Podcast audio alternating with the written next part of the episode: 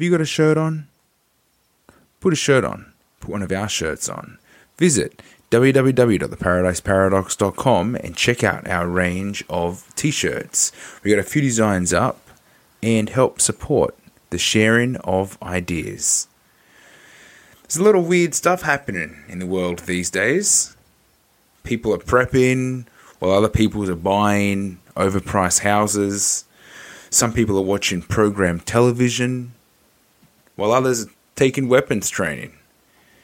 We still have a lot of people chasing that carrot, looking for that next promotion, while others stack silver. Bankers go on holidays, while the kids are tuning into their parents on completely different galaxies. People are losing their mind, while others are taking their mind back. Like Terence McKenna says, find the others. Welcome to the Paradise Paradox. I am Aaron Battle. And in this episode, we are lucky to have Kurt, as he has invited Mother Ayahuasca in the house. We take a personal journey with Kurt for his second round of Ayahuasca, where we get an insight into his personal experience, as well as a few thoughts and lessons that are sent back through for him and perhaps the greater world. Before we jump into the show, have you guys checked out Steemit, a decentralized content platform for sharing content and for content creators and consumers? Check it out. You can catch the Paradise Paradox at Paradise Paradox. You can catch Kurt at ChertZoo, and you can catch myself at BattleAZ. Check out the notes, get the spelling, and get into it.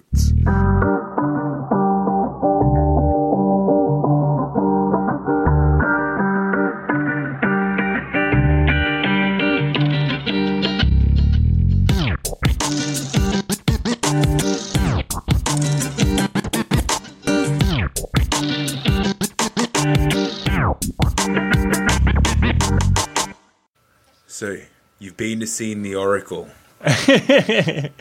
Yeah, like the scene from the Matrix. I broke the vase, and that changed my life forever. You took the cookie. Yeah, that's right. I was stealing cookies all over the place. I went to an ayahuasca ceremony for the second time in my life. On the 22nd of October. And so let's see. So to talk about the preparation. So last time, I think I started preparing about 5 days beforehand. So they say 3 days is a good rule of thumb. And then you have to be stricter in the 24 hours leading up to the ceremony.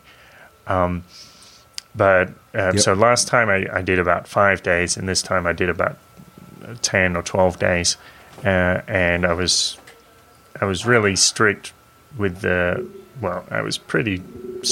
diet and everything, and I did actually end up losing weight. I guess it's mainly because I cut sweets out of my diet, didn't eat any flans or hericallas or all this chocolate. Nothing delicious. Well, I still managed to make a few delicious things, but nothing sweet. Yeah.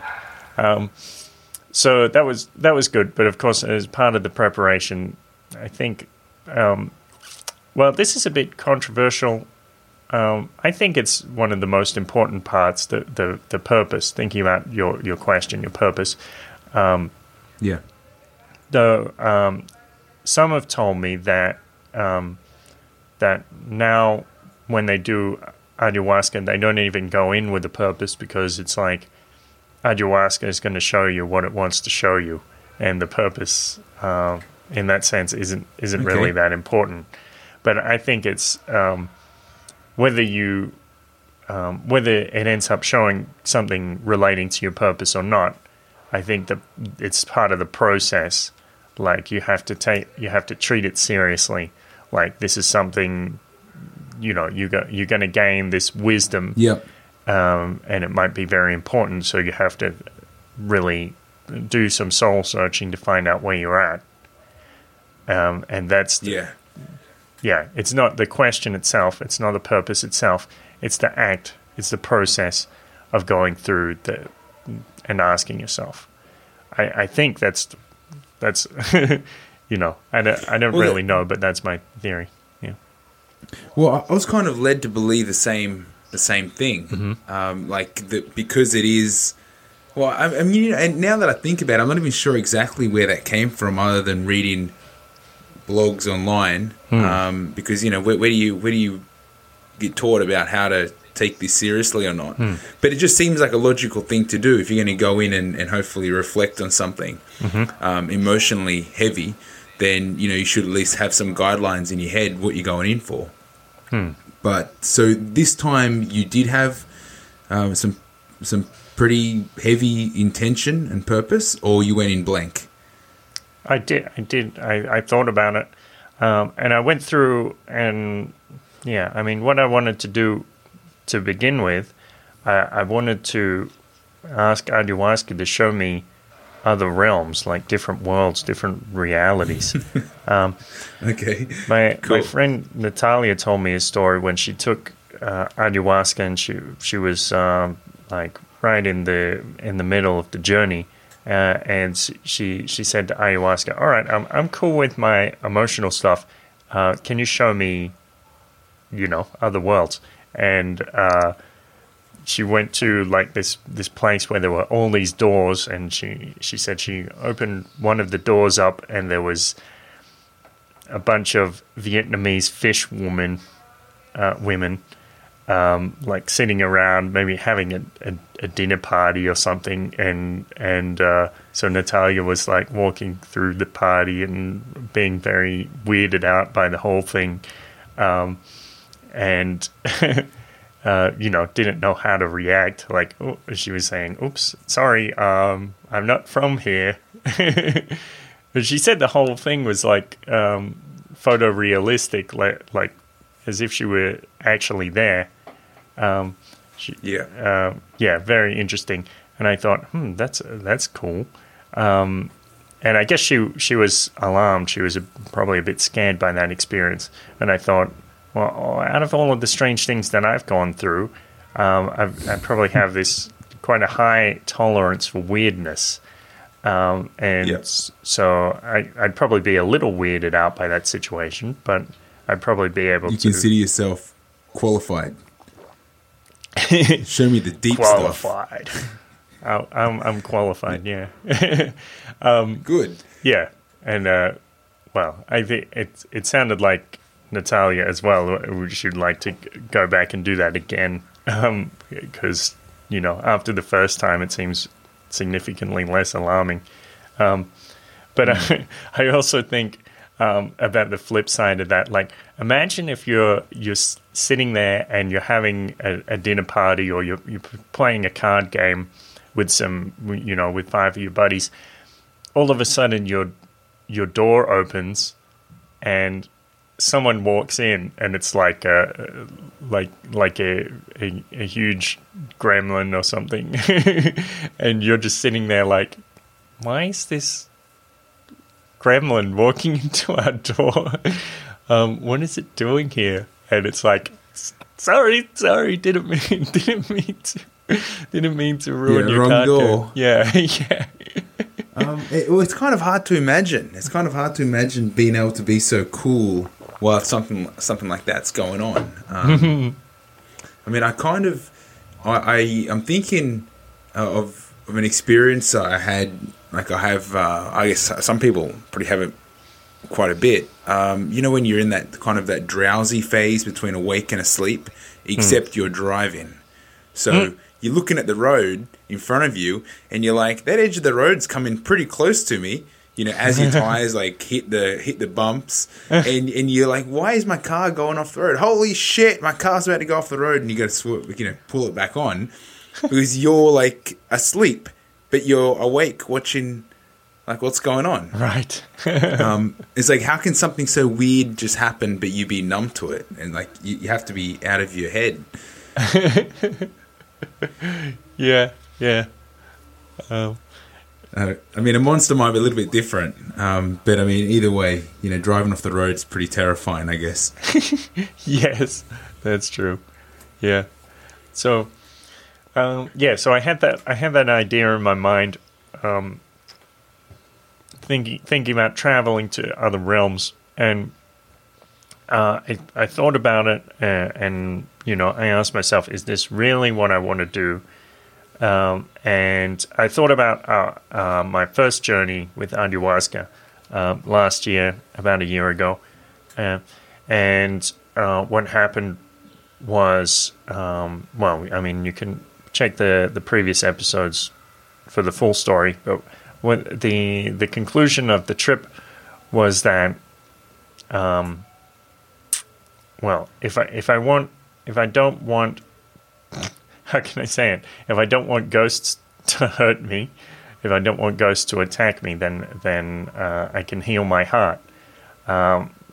Once I heal my heart, they won't be able to attack me, because I had a lot of problems with ghosts in my house around that time, and some weird things happening, waking up with scratches on my leg, feeling presences at the door, and some stuff like that.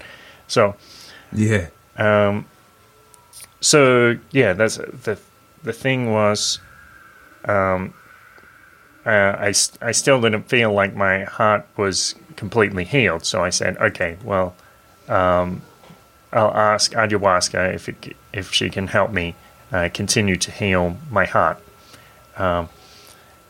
and so that's the intention I went in with. So I did ayahuasca with a different group this time.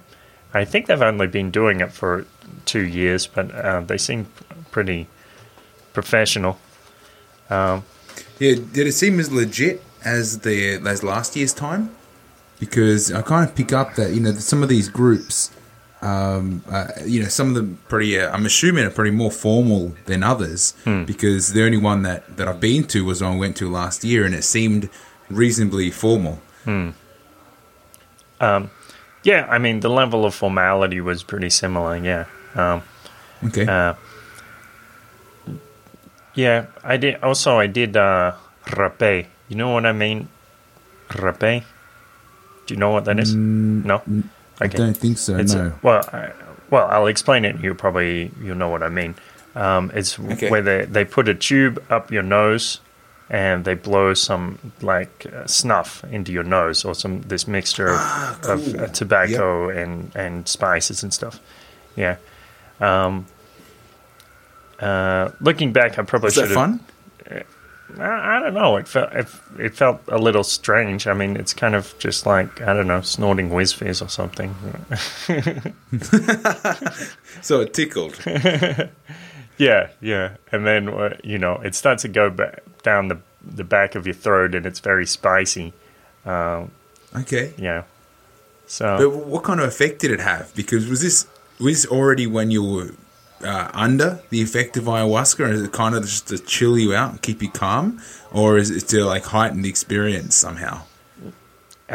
So the idea is it kind of it shocks you into the moment, so it clears your mind. But I didn't really feel like my mind was any clearer when I did it. So it was actually before I took the medicine, before I took ayahuasca. So. Okay. Looking back, I probably should have taken it again. I probably should have taken it a couple of times, because my mind was later, and my mind became overactive. Like, I kept I guess part of it was at the start of the ceremony, they told us, okay, so after the ceremony, we're going to go around the circle and tell everybody your experience. And I was like, holy shit, how am I going to explain this to people? So I kept I kept thinking about how to explain myself, what I was going to say. And, you know, I'm trying to commit things to memory or something. So that's not really a good way to go about it. And I think that caused me more suffering than was necessary. If I just relaxed and let things go, then everything would have gone a lot more smoothly. So you can't really, go in with a very active mind. You got to relax and just observe things. It's like a kind of meditation. Just look at things and move on to the next thing. Accept it, embrace it, and move on. Yeah. Yeah. So, let's see. So, I took the medicine and it started to come on pretty quickly. Like, I don't know, maybe within 10 minutes. And wow, that's quick. Yeah, yeah. And there were like three movements of the my visions or of my journey. So, the first one was, let's see. Now, the first one, I'm not entirely sure if it was actually something meaningful or if it were just a kind of mental purge, when your mind is overstimulated and you're about to go to sleep. Say you've been playing video games for hours, you close your eyes and you're still playing video games. You're still dodging bullets and that kind of thing. So I'm not sure if that's the kind of thing that I was seeing, but what came up was a lot of visions about extraterrestrials, and I remembered there was one extraterrestrial that was basically all brain. Like I couldn't discern any body, just a brain, just a huge ass brain, kind of like in a long egg shape. Kind of blackish, grayish in color, and I don't know how big it was. I mean, it could have been meters tall or hundreds of meters tall. I didn't have anything to compare it to, that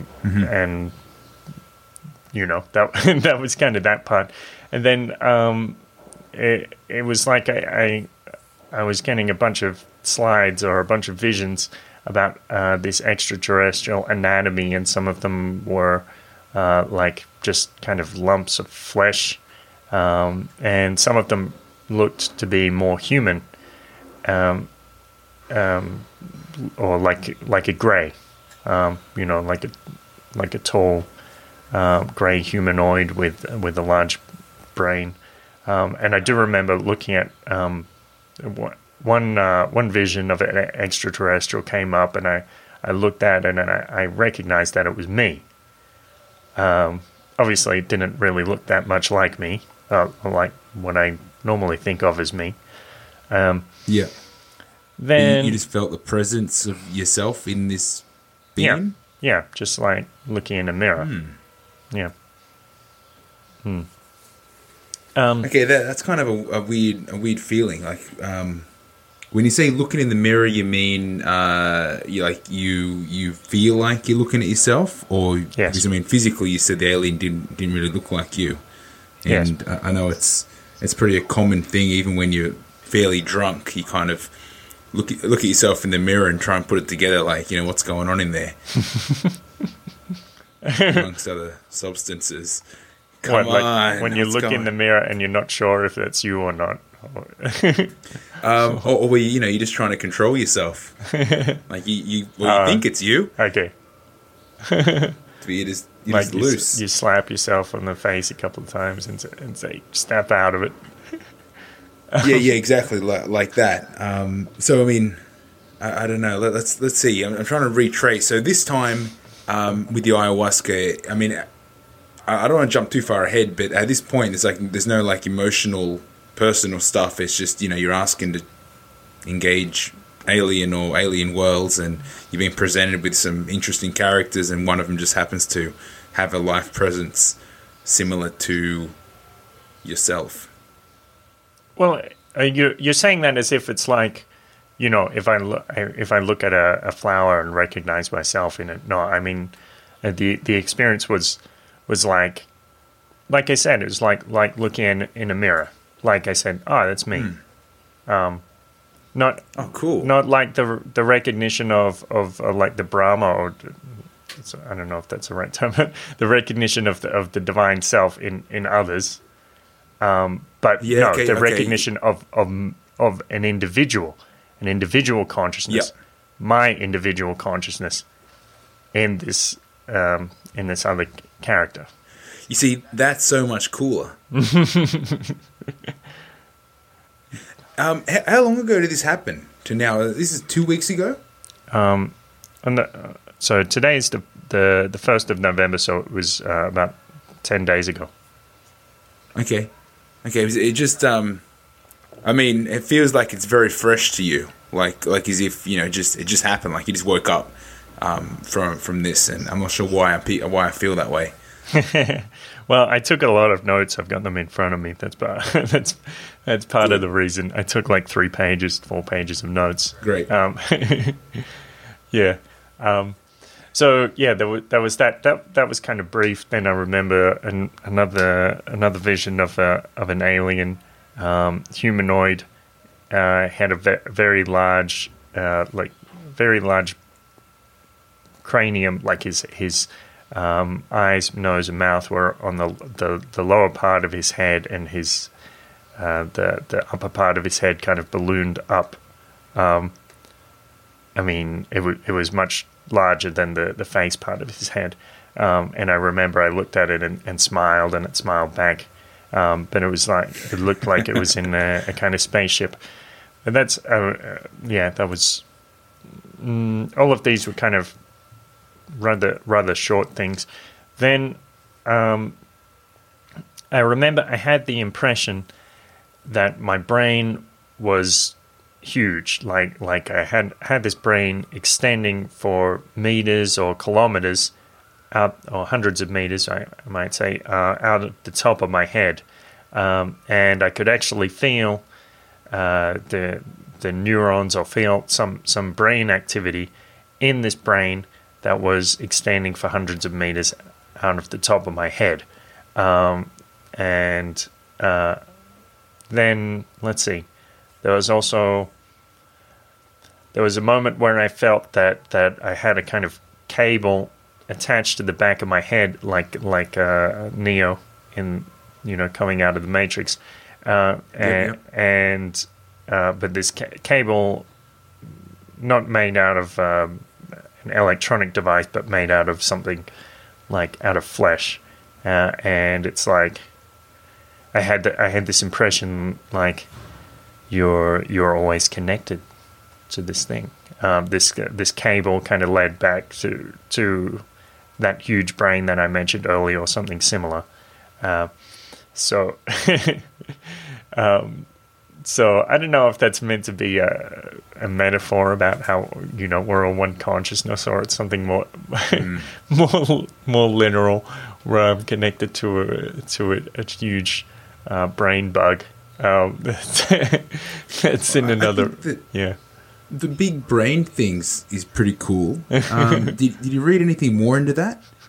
I don't know what else to read into it. I did think about physical. Yes. I would say yes. It's physical. Yes. I'll tell you. I'll say this though. Like with let's see. Like when we're out doing peyote. It seemed like these extraterrestrial beings were interested in my legs, and they learned about my anatomy that way. Then that time in Tapalpa where I had that kind of spontaneous contact, they were interested in my brain. So I was like, so I showed them my anatomy, and now they're showing me their anatomy.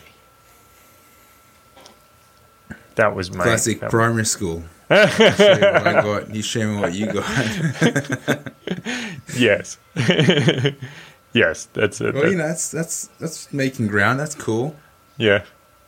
I like that we're back on the aliens again, because going back to the peyote experience, I feel like they're all right here, just watching us, but they're not allowed to interfere. I mean, maybe they do, but when we saw those stars move, and just vividly, like it was like looking at ants, just doing its thing. And I thought, is that is that our reflection of them looking at us or us looking at them? But there's a lot of action going on. Like there's probably, I mean, I've come across videos on YouTube that talk about how this is like, you know, approaching end of time, and all the aliens are here just watching what's happening on Earth because they're like, and they're kind of eating their popcorn and going, you know, the humans going to make it? Are they going to blow themselves up? Is it the end of this civilization? It's kind of like they can't do much, but I feel like there's a lot of aliens around us. Yeah, well, mainly from the peyote. Yeah, I'd like to go back with a video camera, but I don't think. Yeah, I guess it would be very difficult to capture anything looking up. But I mean, we did see a lot of UFOs, a lot. It was like every time. It seemed like every time we looked up, there was something. Something odd. Yeah, I've wondered about that. I've wondered if we did have, because, I mean, we had cameras, but it was just too intense to really work out what we're going to shoot and what we're going to say. But if we could shoot the stars with that camera, even if we're looking through the viewfinder or something, with that camera, record what we're seeing, or just record plain old stationary, nothing magic, nothing happening here, stars.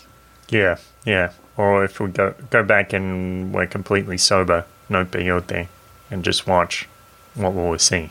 Okay, that's what we need to do. We need. Yeah, I reckon we would too. We need more time. Yeah, we need to go out there and I don't know if I could do a night without doing peyote. If it's just there, you know what I mean. I kind of came all this way. Why am I going to wait?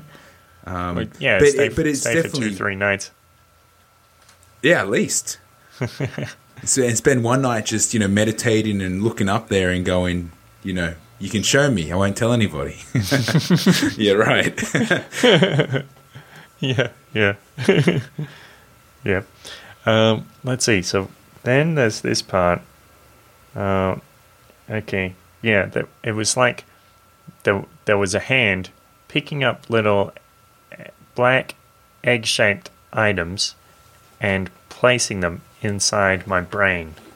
And that continued for some minutes, and I was like, what are they doing? Can I trust them to do this? Is this cool? Am I gonna like regret that they planted all these alien babies inside my brain? But I thought, well, there's not really much I can do about it. I don't want to fight the trip, because that's just going to cause problems. So I guess I have no choice. I just accept it, go along with it. So who was doing that? I don't know. Just a hand, a thing. Okay. Yep. Yeah, some other extraterrestrial. I guess thinking about it now, I'd say it had a kind of feminine presence. And I can picture something in my mind. It's all like with blackish, scaly skin and kind of spidery, thin limbs. Yeah, that's cool, because actually I didn't think about that at all at the time. But that's the impression I have. Okay.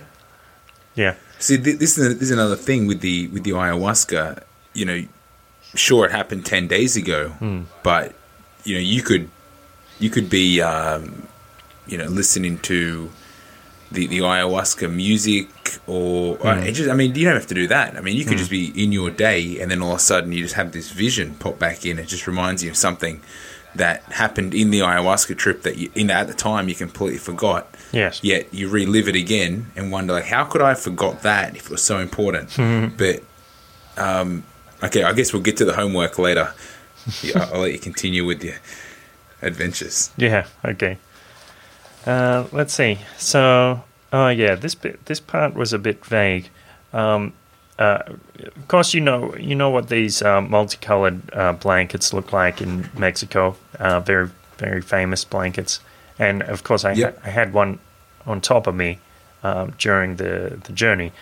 And at some points, I would see this being like sort of in the shape of a man, but completely covered, like it had skin, like this blanket, and I have no idea what if that means anything, but it appeared like early in the journey, and then I think it came back later, like at several points during the journey.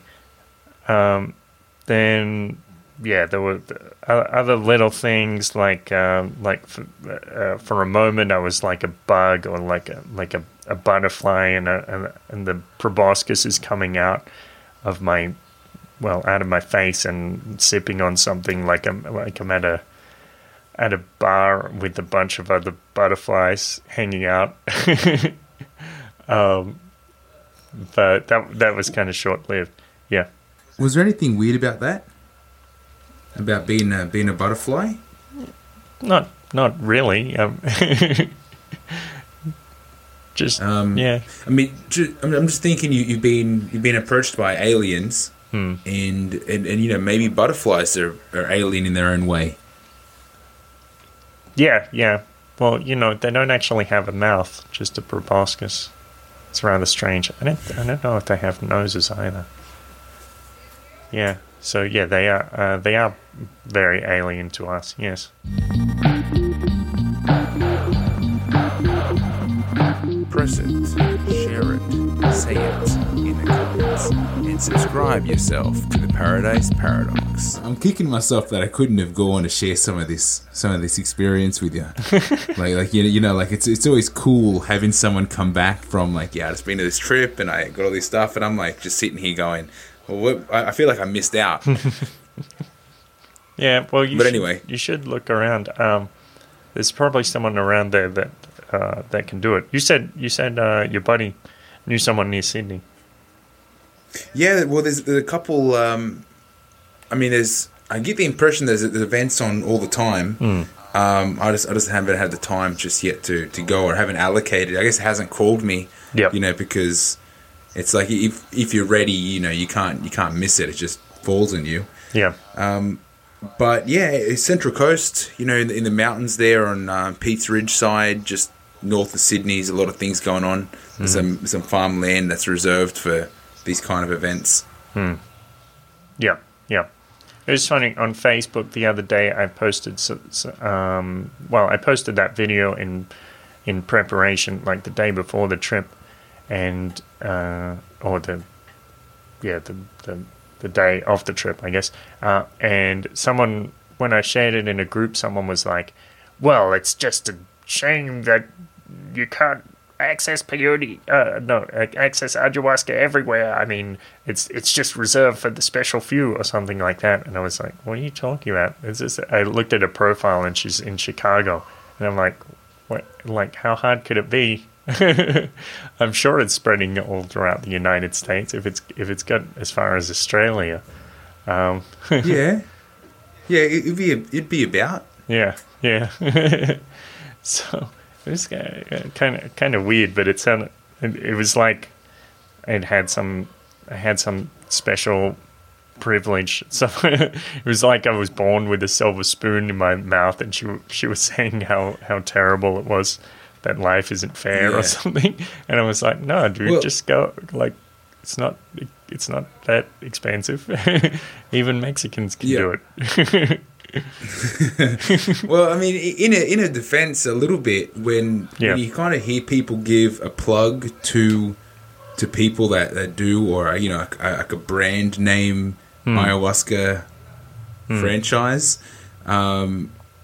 like some of the ones in Peru that have websites are quite expensive. Right. Like, okay, fair enough. It's, you know, you turn up and they pick you up from a point, and you got maybe 2 weeks or a week, like long trip, as in, you know, you're living there at the village, and then you're going through the process over several days. Yeah. But still, I mean, you know, some that we saw were, you know, easy $3,000. And I thought, gee, that's quite an investment. Yeah, good point. Yeah, I guess that people still have that perception of it, like this is very boutique, fancy retreat and everything like that. But no, I mean, you can order the vine off the internet if you really want to go that route. Do it in your bedroom and bring a bucket and put on some Icaros on YouTube. So, there are ways. Not that I recommend as that. Much as, as much as that's not recommended, I'd be down doing a home party. Right. I'd say it's best to do it with a shaman, but, in some cases, it's like the more important thing is just to fucking do it. I mean, really, you've done it a couple times. Would you do something at your house? No. We got the vine, we got the mixture. You wouldn't do it? No, I don't see the point in doing it that way. I'd much rather do it in an environment with the shaman where they have a bit of experience helping people out. Yeah. Yeah. I do agree that it's better in that environment. It's just, there's formalities, there's respect. I guess you have to have done it to really understand, what kind of emotional respect there is with it. So, I don't know. Yeah, we probably shouldn't do that. House party ayahuasca. Yeah. In general, don't do that. Yeah. Let's see. So, what else happened? Cable leading back to the large brain. Okay. I forgot about this bit. Imagine what you could do with such a brain. This is going to reveal some stupid part of me, but okay, I'll put it out there. Okay. Yeah, it's too late now. So, I'm in. All right. So, okay. So it said, you have this brain, you're attached to this brain that's so powerful. Imagine what you could do with such a brain that was so huge, like perhaps hundreds of meters across. Imagine the kind of power that kind of brain would have. And I said, maybe I could shift gravity. Maybe I could control gravity. And it was like, think bigger. Yeah. It was implying that I could change the entire universe. I said, everything is pretty great, And I was like, let's see. I'm trying to conjure this experience, like the feeling that everything is just as it should be, which is, that feeling, right? Yeah. Yeah. Yeah, like everything's just good. Why... Yeah, I mean, that's what you're saying, right? Like, why would you? Yeah, but I wasn't exactly.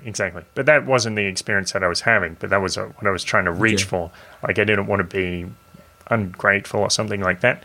I am happy to be alive and happy to live this life I'm living.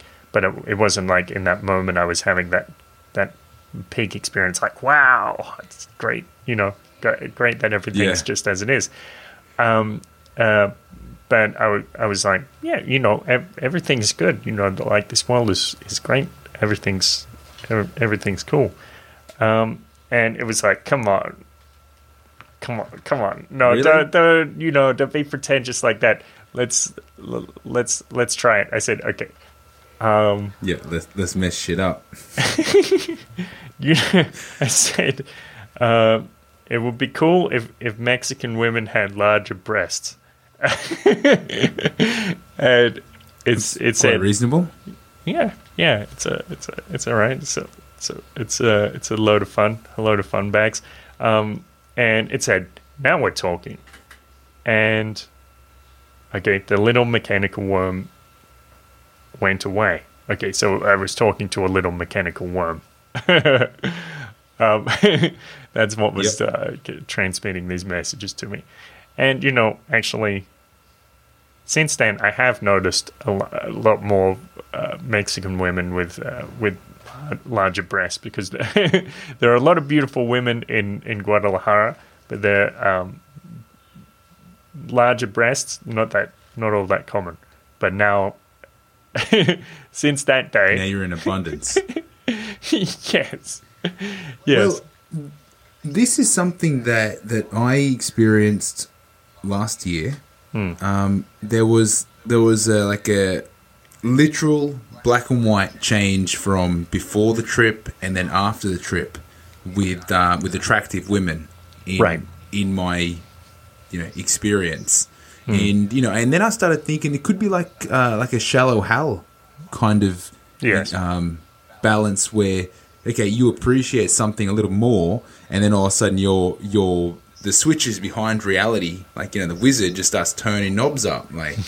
All right, Kurt's respectful and grateful for well-breasted women, so let's just turn that up a little bit. There we go. Yeah. There you go, Kurt, looking after the big guy, all good. And then, it's your universe, so why not? Yeah, that's right.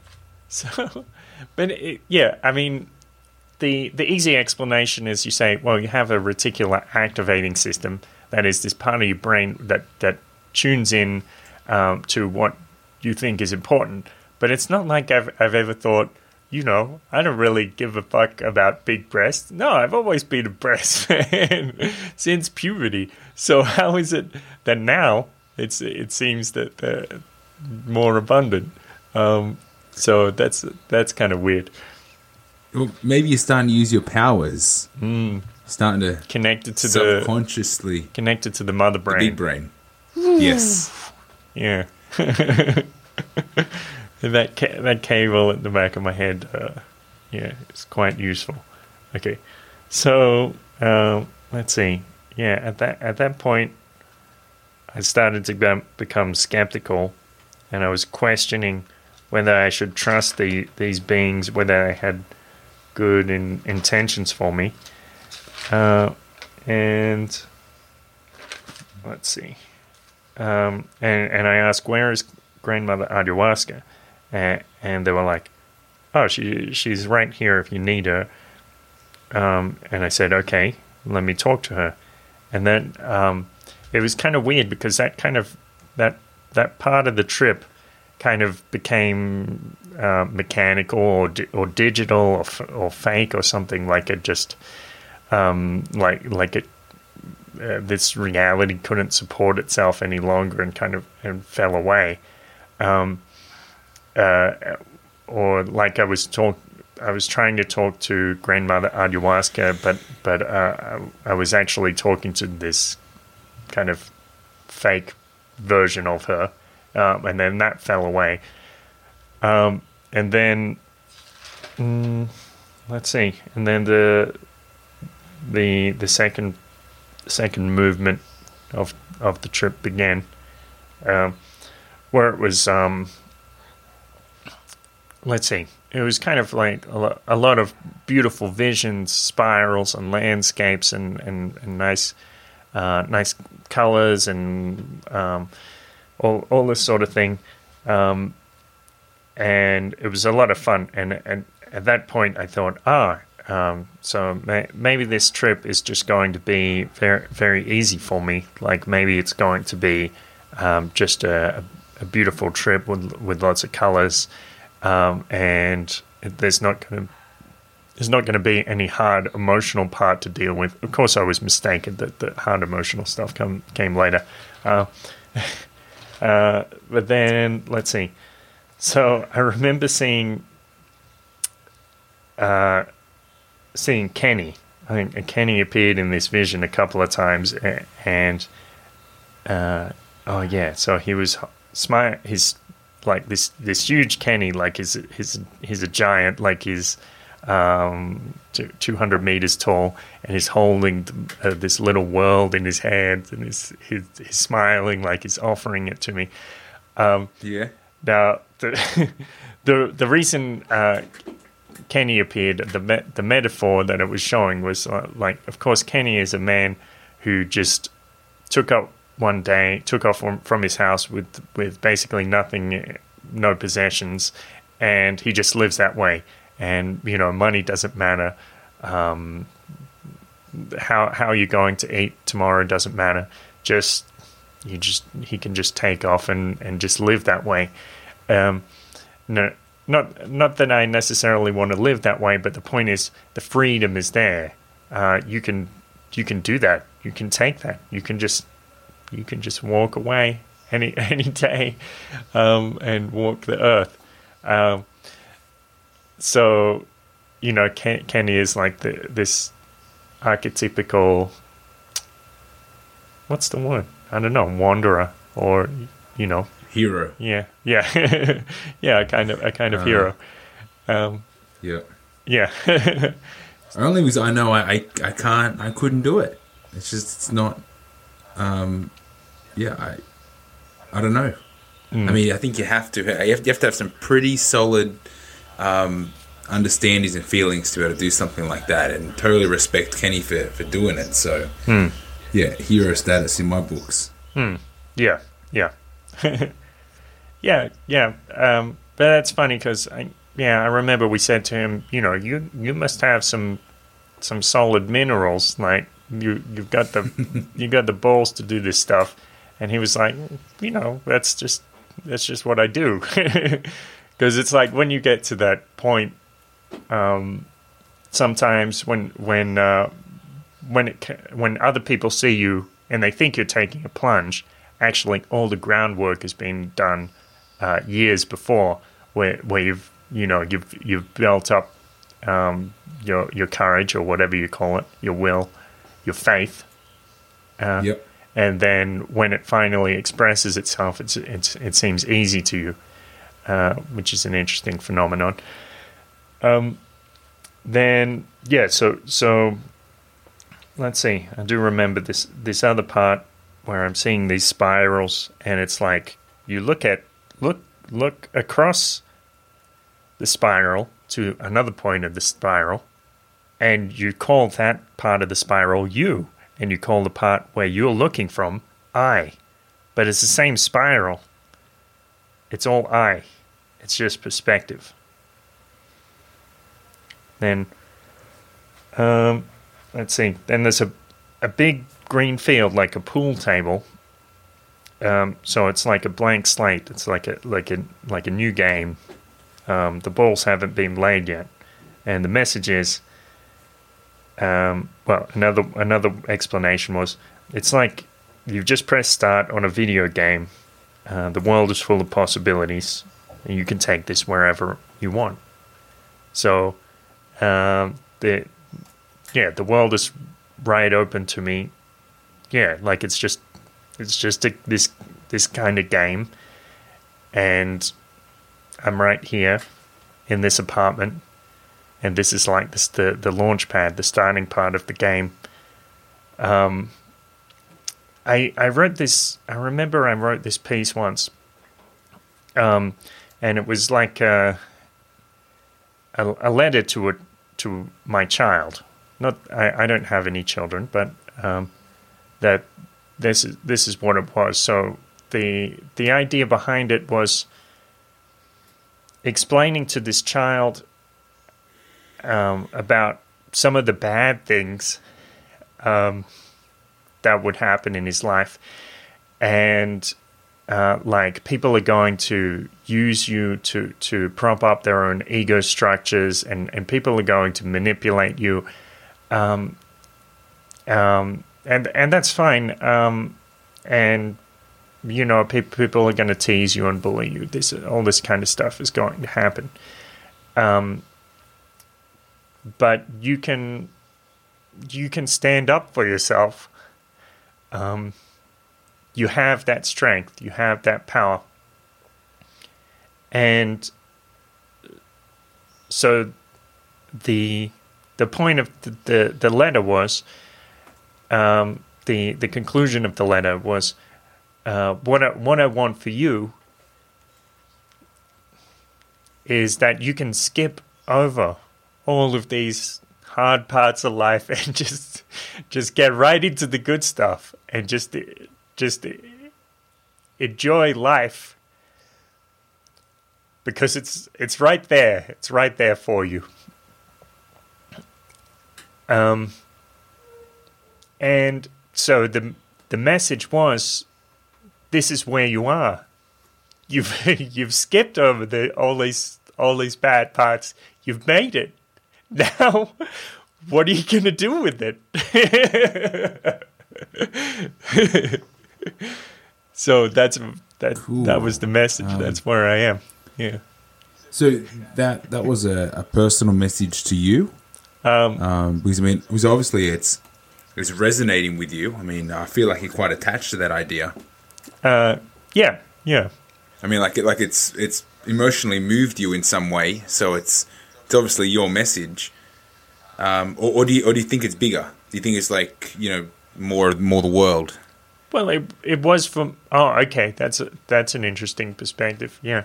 It was for me. But you know, this is a message that maybe anyone can pick up if they're in the right mindset. Yeah, I do feel like it's very relevant to a lot of people. I mean, people can whinge and complain about anything or experience uncomfortable situations, and there's always someone outside that say, you know, it's not really that bad, and you just, you know, just change it, you know, just change the way you see it, and it's and you should be okay. But of course, somebody that's in the situation, for example, being bullied or having a hard time at school, that's tough because you're emotionally trapped and you can't really think outside the situation. Yep. Yeah, that's pretty interesting. I just I'm trying to think of things like big picture now.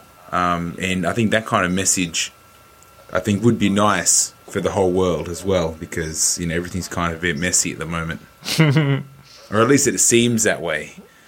I don't really know, because personally, you know, I'm having a great time. Yeah. It doesn't really affect me. Yeah, that's funny. I mean, there's so many ways to look at the world. So let's see. Yeah, so the world is full of possibilities. You can take this wherever you want. And then let's see. I might leave it there so we can just discuss the third part, the scolding, next time. Ooh, okay. So this is worth an episode in itself. I think so. I mean, that's the longest. The longest part here, and you know, we've been talking for 50 minutes, so probably best to save it for another time. Okay. Yeah. Did you have any thoughts, cool. any interpretations, anything you could relate to, any criticisms? Let's see. Look, I was very keen to hear about, you know, what you experienced, because especially when the ayahuasca does change your. I mean, for me, it was definitely the most profound experience that I had, not in the moment, but for ongoing. Mm-hmm. And I think if, you know, you don't really know how much has changed your life. I mean, I could be 5 years down the road and say that Mother Ayahuasca is still playing with me. Yes. Because sometimes you feel that way, because you, I mean, when you're in the experience, you have these visions and messages, or, you know, dreamlike, you know, super heightened conscious awakeness, and in these weird dreamlike situations, and everything is more real than reality, whether you look at it that way or not, because it could just be, you know, it's all in your head, so it could just be a dream, whether you want to class that as more real or not. Yet when there's like synchronicities that match what you've apparently learned to what you were told in the experience, and then you match that with something in real life, it can be pretty shattering, because you realize, wait a minute, there's some pretty heavy forces at play. So, I mean, I understand why you'd want to do it again, because it's pretty significant. But I don't know. Do you think, I mean, I was pretty scattered after the first time. I mean, even a couple of weeks after, I think we were still trying to get our thoughts together. But when you came out this time, it's been 10 days. So do you feel like, you know, you're definitely going to keep this up, like once a year thing? I mean, now that you've done it a couple times? I don't know. To be honest, during the journey, I thought, well, I don't need to do this anymore. I don't need these these substances anymore. But then it's kind of a common thing after doing it, for me anyway, to say, yep, I'm never doing that again. And then after a little while of consolidating the lessons, I think, okay, I have to do that again. So I don't know. I mean, you know, I just take it one day at a time in some senses. Yeah. Okay. Cool. I'll leave the rest of my questions for the second half. Well, go on. Oh, I was going to say you might answer them anyway, you know, without me asking you. Yeah, yeah. One thing is, I mean, this was very different to the first time. I mean, the first time it was like this discourse on love, and it was explaining or, you know, pointing me to some questions that I have to ask about love and trying to help me understand the whole thing. And, you know, I felt it, like we all felt it, this unconditional love. This time I didn't quite feel that. I'm not exactly sure if I felt it at all, at least not anything like the way that I felt it the first time.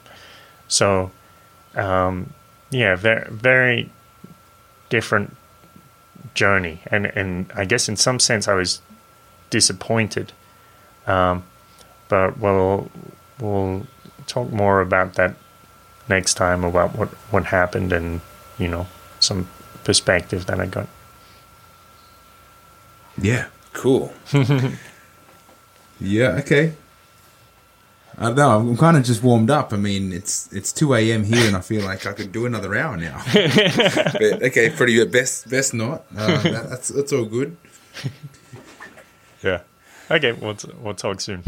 So, of course, that was that, just as we're getting into it. Unfortunately, we do save the best for last, and it missed out this episode. So, part 2 of the second experience with ayahuasca, Kurt's adventure into the world of ayahuasca, coming soon. Keep an eye out. But to catch up with all the previous ayahuasca stuff, you're going to have to go to the website. This was episode 141. So, www.theparadiseparadox.com /141 will take you straight through to all the details, the quick story, the related links, and episodes. Thank you very much to everyone that's been donating. We love your donations. We love to know that what we do in our precious spare time is valuable to you guys. Not just a time capsule for future generations, but real stuff for everyone that's tuning in. And we like that. So, be free, be generous, be love, and don't forget to be yourself. Peace.